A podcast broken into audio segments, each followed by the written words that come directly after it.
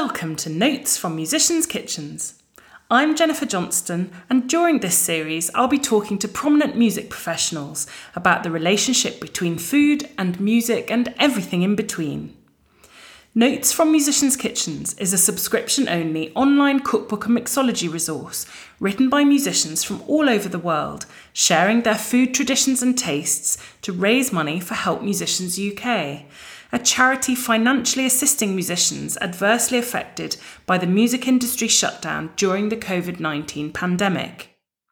Food is not just a universal need, but also a universal link to our homes and communities, and a universal pleasure, just like music.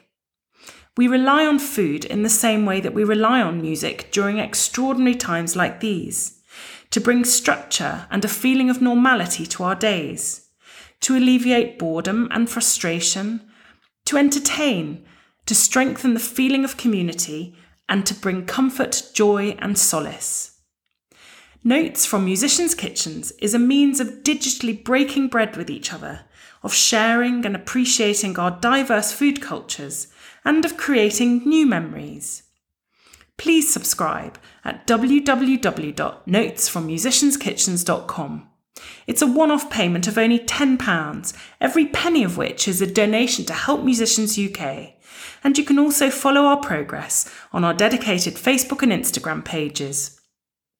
I'm delighted that my guest this week is the distinguished British Israeli French composer Nimrod Borenstein, who talks to me about cooking, strawberry risotto, the processes behind composing, staying true to yourself as an artist, remaining resolutely nonconformist, and finding the magic in all that you do.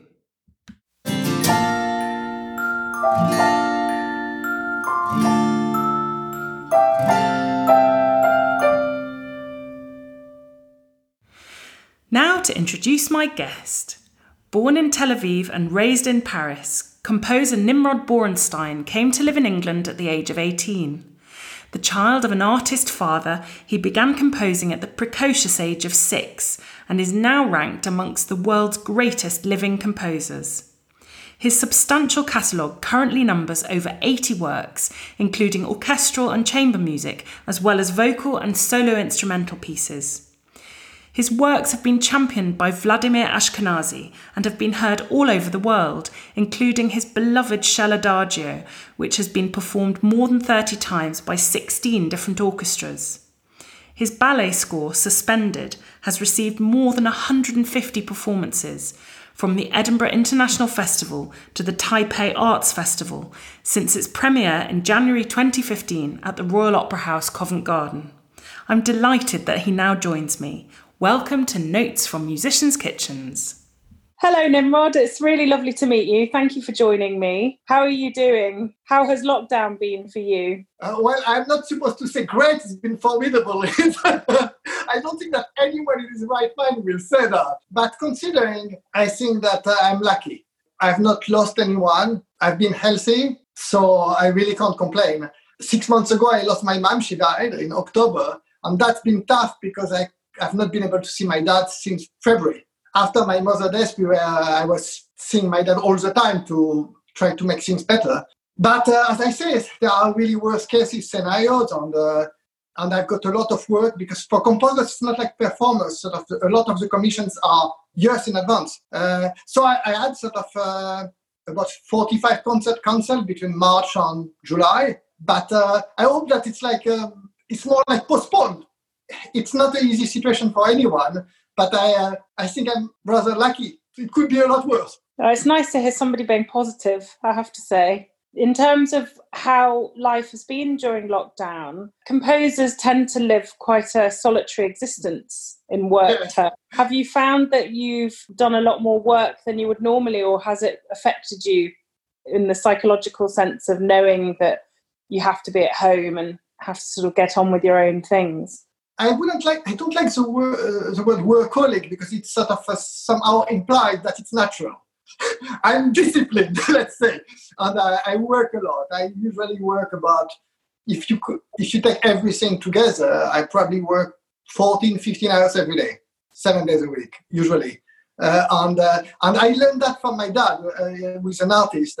And he always said that uh, you can create great things if you are not dedicated.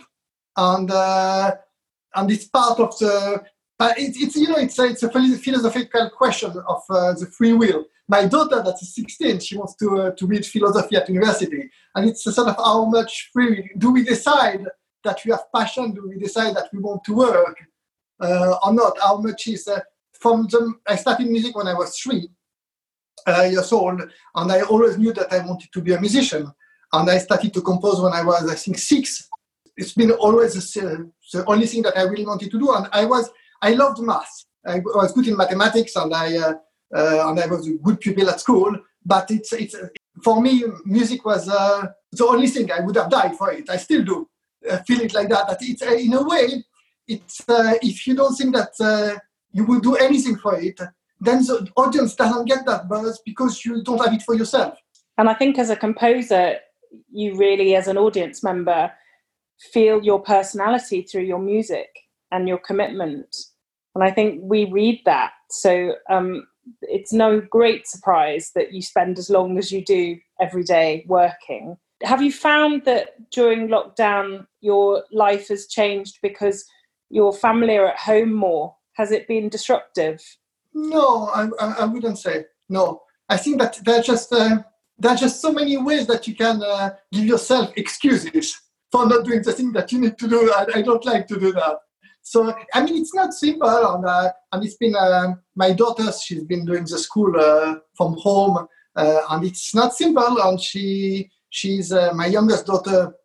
She's in year four, so she's nine year old, and it's almost like university. It's in front of the computer. It's, uh, it's she's uh, she's been really good about it, but it's not. Uh, I mean, you can see as an adult uh, how difficult it is, and it's not easier for a child. Cannot be easy. You try to do the, the best. With, I think that in a way we were very very lucky to have this incredible weather for two months because now that it's starting to rain and it's more difficult to go out, if it had been like that for three months, and you, it, that would have been worse because even going out for a few minutes and knowing that uh, you couldn't be close to people, uh, but at least it was not completely well. It was like a prison where you are allowed to go out for your little uh, jogging, but it's it was easier than uh, it would have been if it rained all the time. So we were lucky in that way. Where, you know, you, you start to watch after about a month of this. You know, we were watching movies with my wife, and in the movie you see someone going to the restaurant and say, "Oh my God!"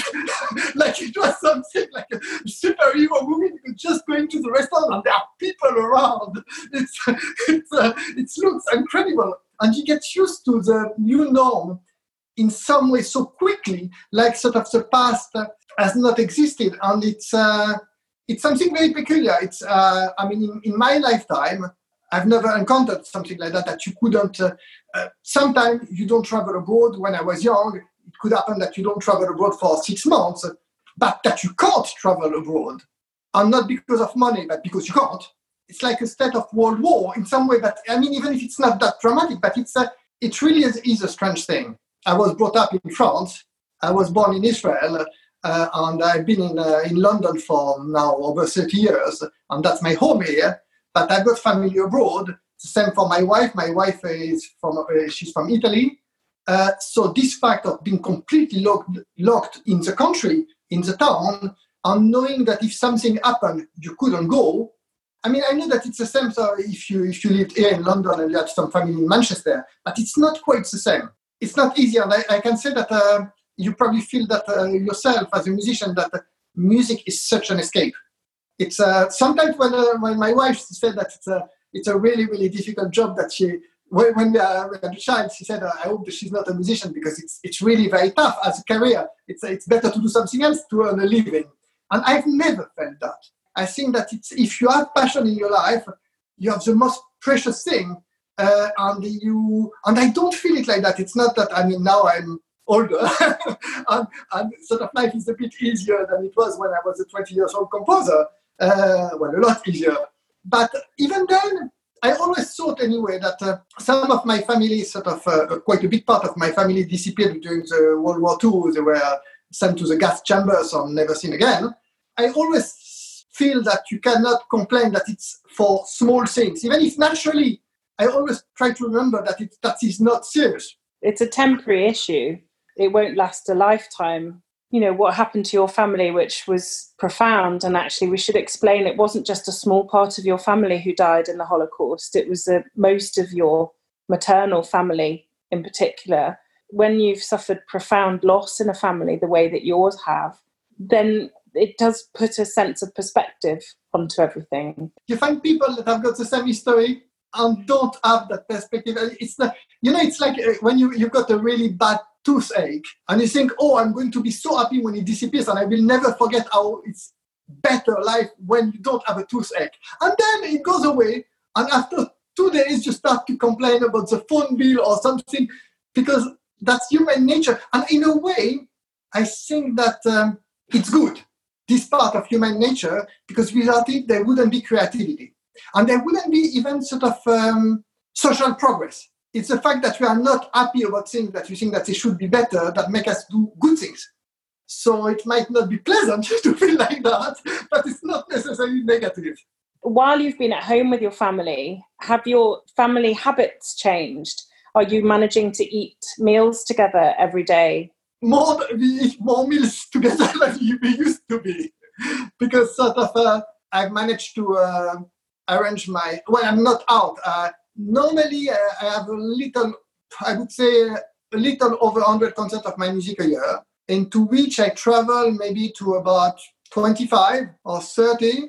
When it's in England, it's really easy, but um, I mean, most are abroad. So even if I try to to do the you go and you come back and you, you travel at three in the morning, there are days I'm not there. Well, it, it has not happened for a while, let's say. So I, have been more at home, and uh, it must be said that uh, at the beginning it was quite difficult. There were some things that were missing. I mean, the fact I mean, you, I don't know if you, it happened to you that you couldn't find toilet paper. That was unbelievable. Uh, you couldn't find eggs, you couldn't find flour. Uh, so that was a bit of a shock, but nobody stopped. It was a bit weird, and uh, so at the beginning, it, I did, I like cooking. That's probably why I was really uh, tempted to, to take part in your program because I love cooking. But so finding ingredients at the beginning was not easy. I know you love cooking. Do you do all the cooking when you're at home, or does your wife do any of it? I would say I do 80%. Uh, I like cooking, so even if I'm very tired, uh, I do the cooking. So usually, what happens with if I can eat together with my wife and my daughter, then why shall I not cook?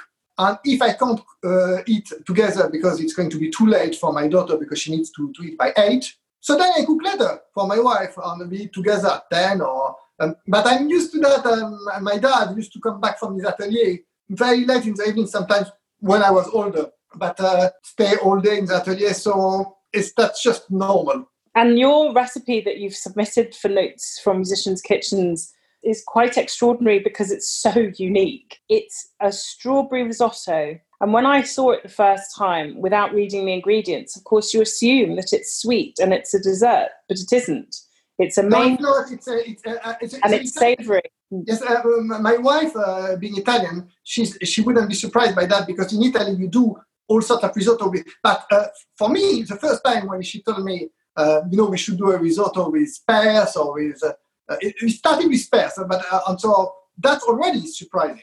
And the, the red risotto, whether you do it with strawberry or all sorts of other berries, well, strawberries is more surprising than, than blackberries or blueberries because they are a bit acidic, so you expect that maybe. The, but um, but you know, strawberry is like you, you don't even if uh, tomato is a fruit, you don't think about it as a fruit, but it's a fruit. So cooking with strawberry or with tomatoes, it's it's quite similar actually. It's uh, and it's very um, it's very flavored.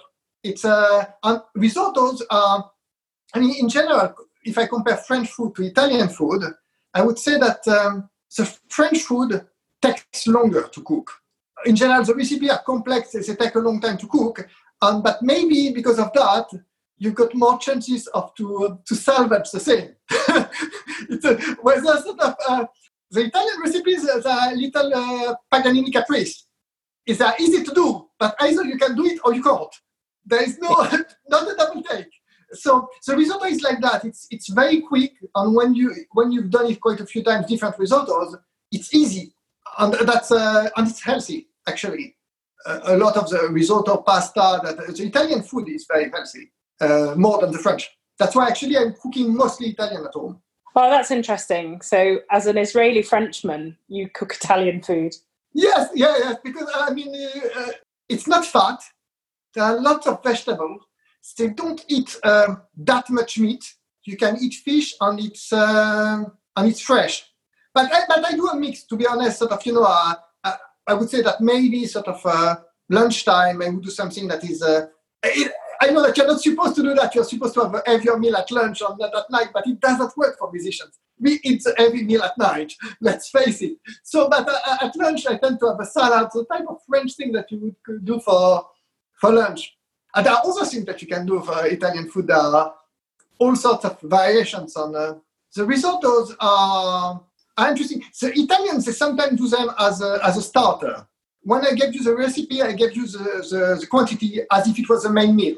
Because sort of, uh, you know, when you cook at home, uh, uh, unless you invite people, you want to spend two hours cooking, it's, it's not practical. In, if after that you want to, to have something, uh, fruit salad or something like that, it, it goes quickly. And you can even do it during the time that you do the risotto. In terms of your eating habits at home, though, it, I find it's quite hard having children sometimes because they don't necessarily want to eat what you do. Do you all enjoy the same kind of food in your family? It's um, funny. My um, youngest daughter, she started by eating everything. She was really funny. She would eat some peculiar, difficult things when she was three, and she's now facing an age where she she eats less things than maybe a few years ago. But she still love a lot of things. But uh, for example, when I uh, I cook the, the strawberry risotto, she does not like strawberry risotto. So what do I do? I do two risottos, two pans, uh, uh and most risotto starts the same way. So it's just a little bit more more work. There's there are some dishes that uh, make the unanimity. Like I do a, a pesto, homemade pesto, and I become really really good at that. And that, no problem. All my children they all like that. And, uh, but uh, if I ate a, a, a, pesto every week, I would become like a ball very quickly because there's a lot of oil in there. It's healthy, but uh, when you ask about my eating habit, I would say that I'm a, a yo-yo dieter. dieter. I sort of uh, quite extreme, in, uh, like most musicians are, I suppose, that it's either all or nothing. Um, my, my mom that um, used to be um, a teacher in political science at university, she always said that in politics, you cannot be extreme like Just because, but in art, you need to be. You cannot do compromise. It's not democracy art. Uh, but I suppose that unfortunately for my food habits, it's the same. So that I think that I'd rather do from time to time a really, really harsh diet where I eat almost nothing, but being able to eat and enjoy myself for and correct it every few months, corrective thing. Do you have particular things that you love to eat? Uh, that you know, if you were having to design your sort of perfect menu, are the things that you would always cook?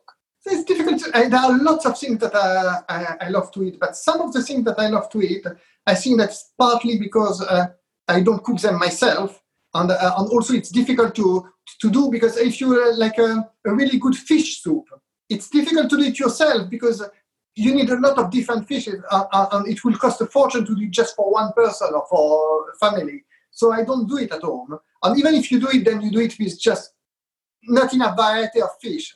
So when I go to a restaurant, a really good restaurant, or if you a country where that that has good fish soup, I love that and I love it, but I don't have it often. So that's maybe why. There are certain things that you cannot uh, that maybe you could do at home. Uh, like uh, I love Chinese food as well, but it's not my culture and I've not learned it. So uh, I, I, cook certain things, but not much. And uh, I enjoy going out for that. Uh, same for Indian food. It's an amazing cuisine as well, very complex. Um, but not uh, not my tradition, not my culture. You could learn. I there's so many interesting things to do in life. You can't uh, you can't learn it all. No, and also you come from a very, in some respects, very multicultural background because you're born in Israel, you then moved to Paris. That was essentially your childhood home. And now you live in England, which is a, a fairly mixed bag where food is concerned. So, in many respects, particularly because you're now married to an Italian, your food horizons are global. Is there anything, though, that your mum or dad cooked when you were younger that you Not loved? really, you know, because uh, my my mom, she was not really concerned about food. She cooked quite well, but she didn't like cooking, and she thought it was a waste of time. She'd rather read a book, and she loved literature, and she was a, quite an intellectual woman. So she thought if she could read an interesting book, why spend time cooking? Uh, and as my dad, he was of the generation that his mom didn't want him in the kitchen, so uh, he, he knew how to to make an omelette, and that was about it. Maybe spaghetti, but it not much. So when I was about 12 or something like that, I started to cook for everybody at home. Uh, because I knew that if I was not cooking, the meal would never be on time because my mind couldn't be bothered and I love food. So I thought the right solution would be I'll cook. I know where it's coming from. When I was, I think, 10 years old or something, uh, something like that, I had, um, because I, I was a violinist and I had lessons with uh, my violin teacher was, uh, I think, first violin in the orchestra of the Opera of Paris. And I had a private lesson at, at his home. Uh, and it was on, I think it was on Saturday uh, around uh, 11 or something like that in the morning. And he was a really nice man. So he said, so every, every week after the lesson, his wife and uh, him, he would invite me to eat with the children. I was a child, I would be welcome for the for the lunch, which is incredible. Now I studied with him, I think, two years, which means probably about 100 lunches. I've never had the same thing. His wife was a cordon bleu. It was incredible. It was just incredible. I can still, I mean, there are things. It was just food was beautiful, and even children generally don't like vegetables. I didn't like vegetables, but there they were not vegetables. They were just. It was magic she was a really very good cook. So I think that I got my mom said, said that I got the inspiration from that. Now I remember. It's after that that I decided that it was. Uh, I find your music lives in this sort of tonal universe, which is very distinctly you. It has your voice, doesn't sound like anybody else's, yet it is still tonal. Are you a bit like that in the kitchen? Do you invent recipes? no, I, I wouldn't say that. I, you know, uh, for, for if we go to my music, uh, for me it was always important to. I learned that from my dad and to create something that was new. There were two things. First, first of all, I wanted to be like Beethoven, so the quality was important. But apart from that, I uh, create something that was never there before. Uh, so I don't know if you, you might have read it uh, somewhere because I I say that that story. But when I, because it shocked me when I was about eight years old, so I had done about two years of composing. I found I thought that I found this twelve note system because I had never heard about Schoenberg, and I thought that it was logical, and I applied it myself. And about I don't know a month or two months later, I went to to um, to see the the director of the conservatoire, and he said, "Oh yes, Schoenberg's done that," and I was really upset. what? and uh, and I've never found that for me uh, there is a difference between um, tonal or atonal music. I don't feel it like that way. The main difference, I think, in, in art in the past hundred years, because we've been in, in a situation where we've never been so academic and so static. I mean, people say uh, we're moving all the time, things like that, but if you look, if you think between how long between Bach and Mozart, and then Mozart and Beethoven, and Beethoven and Chopin, between Bach and Chopin, there is more than between, I don't know, Varese and now. And you go to concert hall and you hear sort of the sort of academic, sort of pseudo avant-garde music. Does it sound that much different from the thing that were done one century ago? We, we, we are in, in a standstill in some way. So, but for me, it's more in the 1920s or 30s, there were these ideas of uh, maybe because after the First World War, it was such a butchery that people sort of had doubts about their, their culture. If the culture was capable of doing that, maybe uh, and uh, there was the Dada movement and all sort of nihilism in art that, uh, and if you don't want to create greatness, you are not going to create it. It's as simple. If you want to create greatness, it's not that you are going necessarily to do it, but without wanting to do it, it's not going to happen. And I think that that's the main thing. It's not tonal, atonal. What's the purpose of creating? Uh, for me, creating, and even for the, the world, the world that it is, when we talk, talk, about creation, we think about the Bible, uh, God created, and something like that. And we use the same word and the same concept for music. Uh, and it has, a, it has a sense. That we, we create a, a a world that has to make sense, and in my eyes, have, uh, has to create beauty. Now, uh, sometimes you disagree with my dad on that because he said that I use the, the word beauty not in uh, the word beauty not in the right sense because the beauty is not necessarily beautiful uh, that uh, Francis Bacon, you can say that he's creating beauty, but I disagree. For me, it's beauty. It's a certain, maybe I'm mixing up perfection with beauty in terms of concepts. I create my type of beauty that is uh, that is whole. It, it's uh, it has to be a, a, a piece that uh, you couldn't move one single note. That each note has to be there. But a bit like in a story that uh, that the character has to make sense, and, and there are no rules I think I've, I've, moved a lot uh, through the, the years, and you, you know, it's like a, like like when you look at yourself uh, in the mirror. You look at yourself every day, and you don't see yourself aging, and suddenly you got white hair. I say, what? How?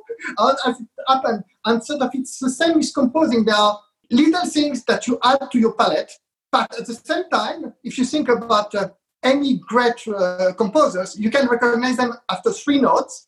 And even sort of when you know you, you talk about Beethoven, the three periods or whatever, but I say three periods, look at, at the first sonata that he ever wrote, it's all there. It's not that he's not done other things, but Beethoven, as we know it, he was there in his first sonata, first piano sonata. Uh, and in some way, some, when I looked at pieces that I wrote when I was in my 20s, some of the pieces were great pieces, and I couldn't do better now. But I've uh, evolved on the on the, the, palette of number of things that I can do is so much wider. But I, it's like you keep everything that you got, but you add things. But I don't do that in, in cooking. so to answer your question, in, in, cooking, you know, so that it's like you cannot compose if you don't have um, really compose as a sense. You need so much uh, knowledge. Uh, and it's the same in cooking. I'm just an amateur, but uh, but uh, I, I love seeing. I, if I had the, the time on probably the money on the occasion, I'd love to, to, to take a two weeks course with a really good cook. But in seeking greatness, you say that every note has to be where it is, that you can't remove one. In a way, that's a bit like the great chef's recipes because it's it's like a form of chemistry. And really that's what your composition is like. It's a form of chemistry because it you bring together all these different ingredients and it's only when you put them all together in a whole in a particular structure in a particular way that it becomes this great work of art which you, can see therefore the similarity between composing and being a chef yeah and it's probably you know like in, in this book i can't remember the, the name of the author uh, the perfume uh, it's the same the, the, cooks I, have known a few uh, professional cooks and they can imagine uh, the result of mixing ingredients that they've not done before. Uh, and I can imagine sort of any notes that I want to put together, and I know I can hear them, even if I've not heard them before. I mean, you know, but uh, it's uh, so it, that's similar. Where you would use instruments, they use ingredients. There's a genuine connection there. I also think because food for a lot of people, m- most people really, is to do with a number of things love, community, creativity. It's interesting if you ask people in the food industry what they think about food, the same words are used each time. One thing that comes over very strongly from you is how much you love composing because you love expressing this vein of creativity that you have in you. It's fascinating that where you find passion, great passion, is also in food. The fascinating thing for me has been in encountering people from both professions and talking in particular about this um, almost obsessional passion. Would you say that you are obsessional about composition? I mean, probably. It's some people talk about uh, liking the, the process, and for me, it's always been about the end. I, I, I find that a, a, lot of the times when I hear a composer or uh, an artist talking about how he enjoys the process, I think, oh, it's not going to be very good the result. What is important is what you get at the end.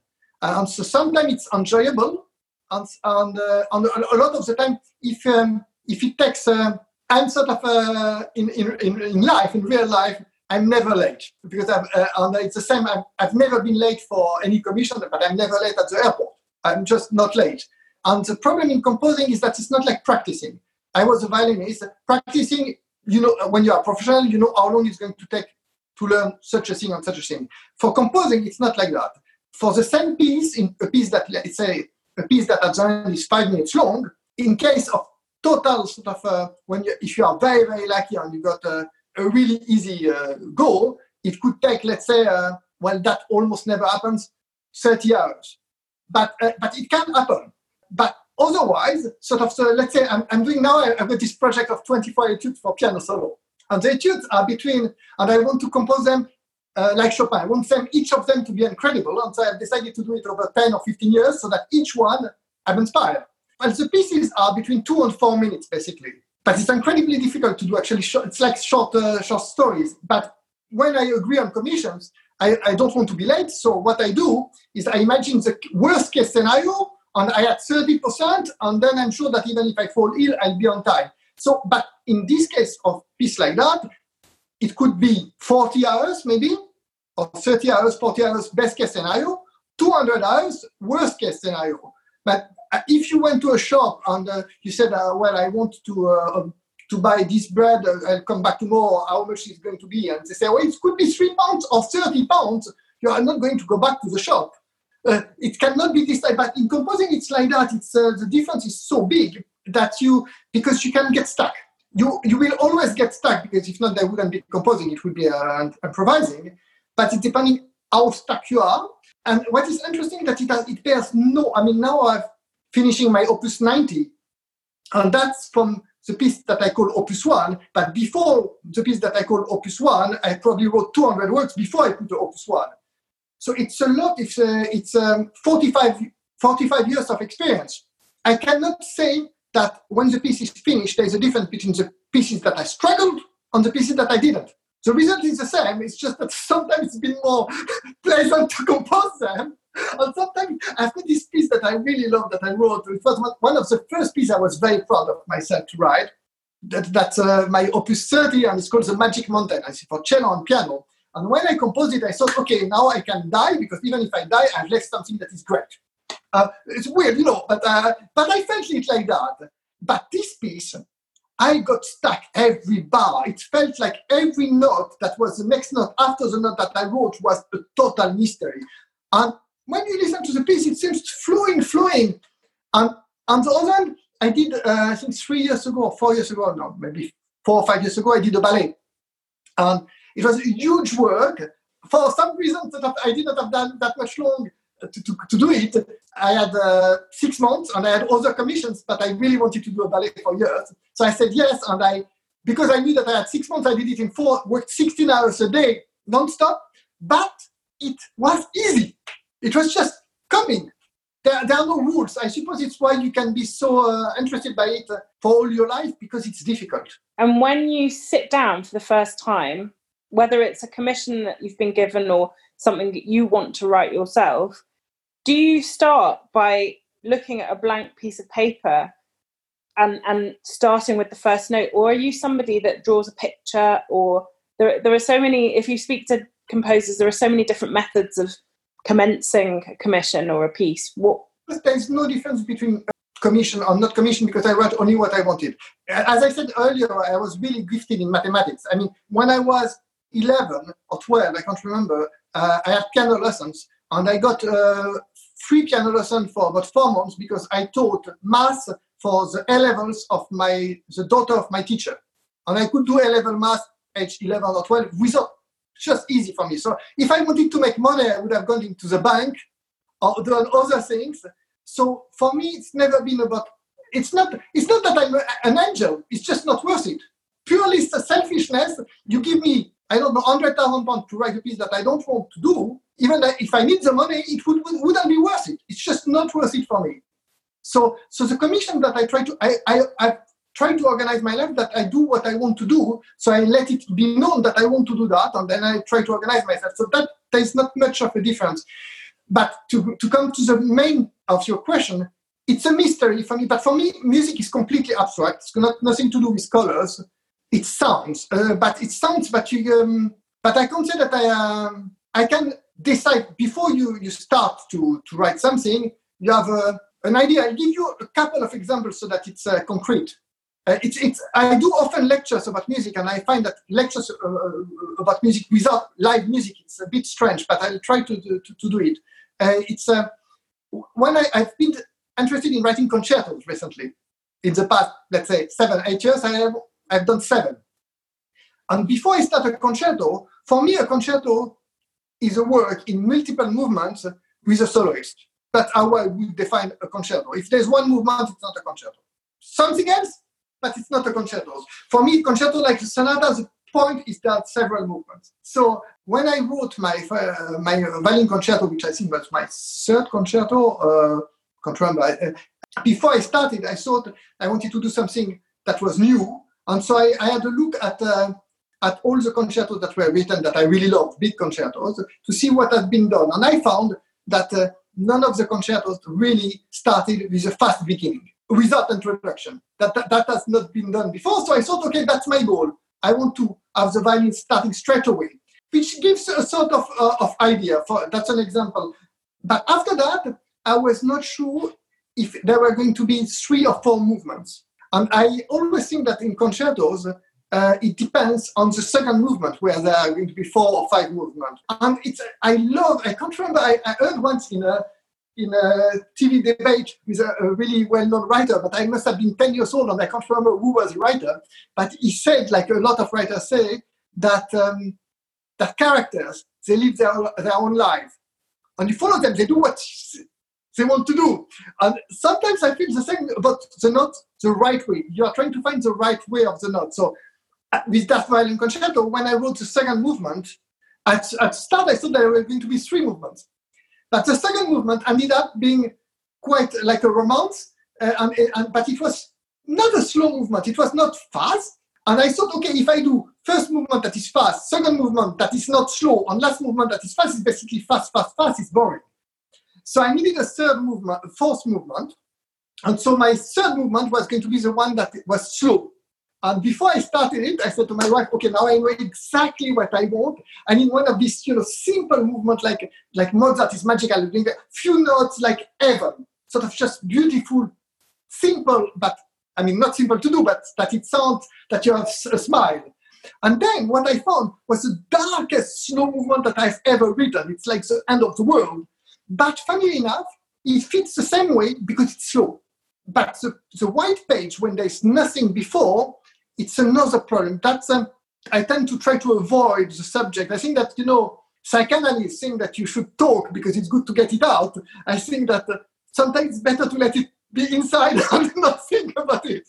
So because if you think about great composers, you think I don't know Mozart, Beethoven, Bach, they didn't write only masterpieces because no one can write only masterpieces. So what's the difference between a masterpiece and another one in these great composers? Well, it's the first beginning. If you are a great composer and the first 20 seconds of the piece are great, it's going to continue to be that way. But the first 20 seconds are where nothing on earth will help you. There is no métier, there is no, it's just, it's magical and it's uh, coming from out of nowhere. And that's, that's a bit that I don't want to think about, that it's impossible to create just masterpieces. So you know that whatever, if you've been, you've been writing three pieces that you are very pleased about, statistically, at some point, there will be a piece that is not as good. It's not because no one has ever done it. So only way that to do it actually would be to burn the pieces that are not so good. But it's uh, uh, like uh, Ravel, I think, wanted to do it, but he didn't quite succeed. Uh, but it's uh, but it doesn't matter. It comes to the same because you still wrote the piece after if you destroyed it or you didn't destroy it.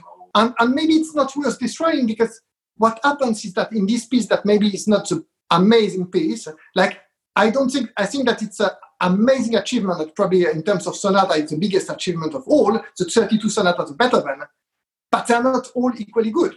There are quite a few of them, I would say more than 10, that are incredible. But they're incredible because each of the movements is incredible, and there is nothing that is not incredible. But the other sonatas that I wouldn't put to the same level in that sense, they've got jewels in them, but not the three movements maybe. And but would you put them in uh, in the in the bin? No, the white page is a very frightening thing. Uh, and you've got to face it. And, uh, and the older you become, the more difficult it is in some way, maybe because, because you are wiser, so you know about it. I, I think it's, it's, it's, a, it's part of you know, you send the, the young people in uh, in the army in the war and do because they are not conscious of death and there's something great in being young and uh, not being frightened of anything but it's not wisdom and you and as you get older you have more experience so you're aware when i was in my late teens i went to um, to, to have lessons with uh, a composer when there was there are funny stories about that but one of the things he told me i remember it was i had one week to prepare uh, I was writing a piece. He said, okay, next week come back with something. And I worked all week. And, uh, and at the end of the week, I came back and I had something like two bars. And he shouted and he said, what, how dare you? And I said, but you know, I really, really worked, but I couldn't find, I... and he said, you know what's your problem? You don't know about life. Life is too easy for you. You go and work in a post office, in a McDonald's. And, and I thought, what an idiot. I thought, what, what is he talking about? And I was seven, I don't remember, maybe 18 or, something like that. And I, I, thought it didn't make sense, especially because I didn't come from a, a, a, background that had a lot of money. My dad was an artist. We lived in a tiny place. We lived until I was 14. We lived in a place that was about 24 square meters. All of us. There was no central heating. There was no heating actually. So I thought, what is he talking about? Working in McDonald's. You know what life can be couple of uh, three or four years uh, after uh, uh, when I, I, moved to England when I was uh, 18, and because uh, my dad is an artist and it was my parents will always tell me they gave me a credit card and said use what you need and things like that. Uh, but I knew that my it was very hard for my parents, so I didn't want to use. I remember there was a point at which I, I, uh, I ate for 50p every day uh, for a few months, and and then but because my parents told me, my dad said, what is important is whatever you do, you don't work because we work hard so that you can study. So don't lose your time uh, and, and just don't go to work. But it's uh, but when I was about I think 21, I decided enough is enough. Uh, I, I can't do that to my parents.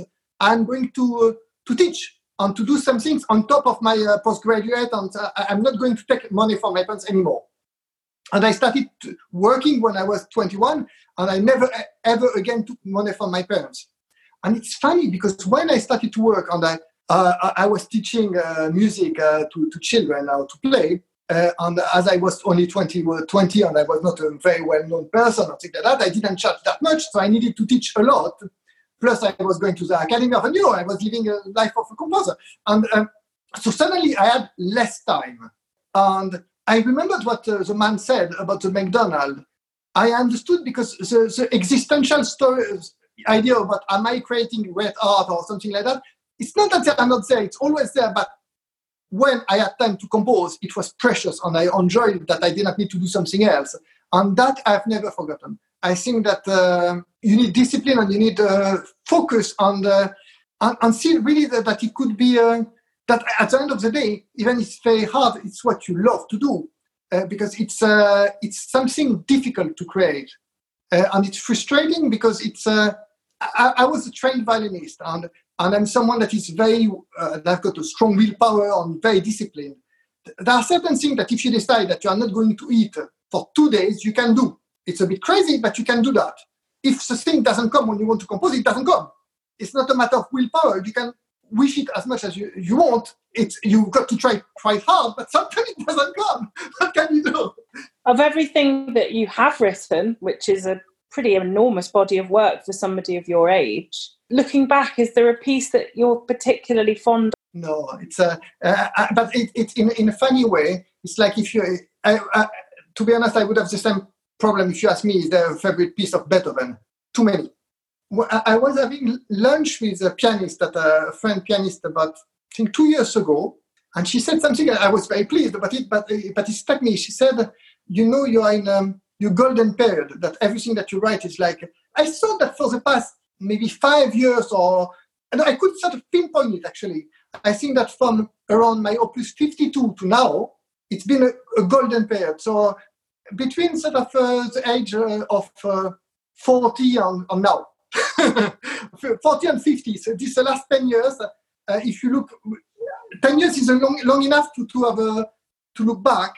I've written seven concertos, written a lot of things, and I've uh, I, I, felt um, at the height of my powers. So even if there are ups and, and downs, so I would say that it's it's the pieces that um, there are many that are just that are just too many. But I'm very pleased about my ballet that I wrote, the music for ballet. But it's uh, the music for ballet is a bit like I wrote it straight away, thinking that it could also be played without the ballet. So like Tchaikovsky or Stravinsky, I knew that for me it had to be good enough as it is. So so that piece suspended. I'm very pleased about the, piece that I wrote for piano called Reminiscence of Childhood. There are many sort of uh, it's it's difficult. It's uh, at the moment I'm so much into. Um, I'm very pleased that because that is that is actually very difficult to do about my etudes, because I, am now writing my etude number eleven. On the first ten are each like I wanted them something special. I didn't dare do it for many years, but then I did the first one. On the first one, luckily, was quite easy to write. At the beginning, I didn't have the project of doing 24, uh, as far as I remember. After I done three or four, and it was going really well, I thought, okay, I should do 24 like Chopin.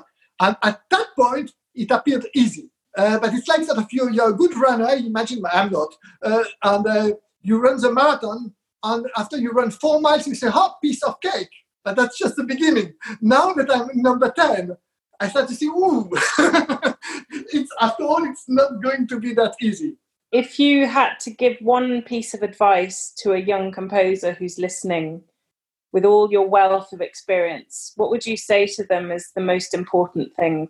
There are several things but i think that uh, we live in a time of very much conformity. It's impossible to do something that is original if everybody everybody else is doing it. Uh, and if you do something that is truly original you are going to have it very very tough. But it's not a, but that's not the main thing. It's just saying that it, that's going to happen because it has always happened and it will always happen. That's what i got. I think that my father was my greatest teacher because he's a great artist uh, and that's what you need. And i think that it's uh, that for me uh, he, think that that's my part of the, the, the, deal. But i see it as a as an example of purity and absolute that you um, you cannot be bought. It has to be something that you will do, and I really mean it. So that, that if someone gave you one million pound to write something that you don't really want to do, you don't prostitute yourself. You just don't do it, and, and it has to be. Uh, and that's uh, in terms of writing something. That, and if if you are capable of somehow prostituting it yourself, then maybe there's. Uh, it's, it's difficult to say, but I don't think that you can be a great composer then but it's a but who knows? Uh, it's it's it's my field. Uh, my field is that you have um, that uh, the reward has to be in what you are creating. You have to do it for yourself. At the end of the day, it's uh, if you want to to be generous to other people, but you you you create something for yourself. I remember that uh, a few years ago, I had something really weird. I was uh, in the street. Uh, it's maybe ten years ago, and I was singing something and I thought it's really lovely. What is it? and then I realized it was my piece. So the, the thing for the young composer, I would say that you've got to, to compare the pieces that you write to the pieces that you admire the most. So if your piece that you write doesn't stand next to, I don't know, Beethoven Appassionata, then there's a problem. Eh, for I don't mean in general, but for yourself. But it doesn't mean that it will happen straight away. Uh, but you that has to be your your goal. And this goal is exciting. It's uh, it's it's worth striving for, and it's uh, it's uh, it makes your life magical. Thank you to Nimrod for joining me and talking about cooking, strawberry risotto, the processes behind composing, staying true to yourself as an artist, remaining resolutely nonconformist, and finding the magic in all that you do. Please support Notes from Musicians' Kitchens by subscribing to our website www.notesfrommusicianskitchens.com. It's only a tenner, and every penny is going to help Musicians UK, a great cause.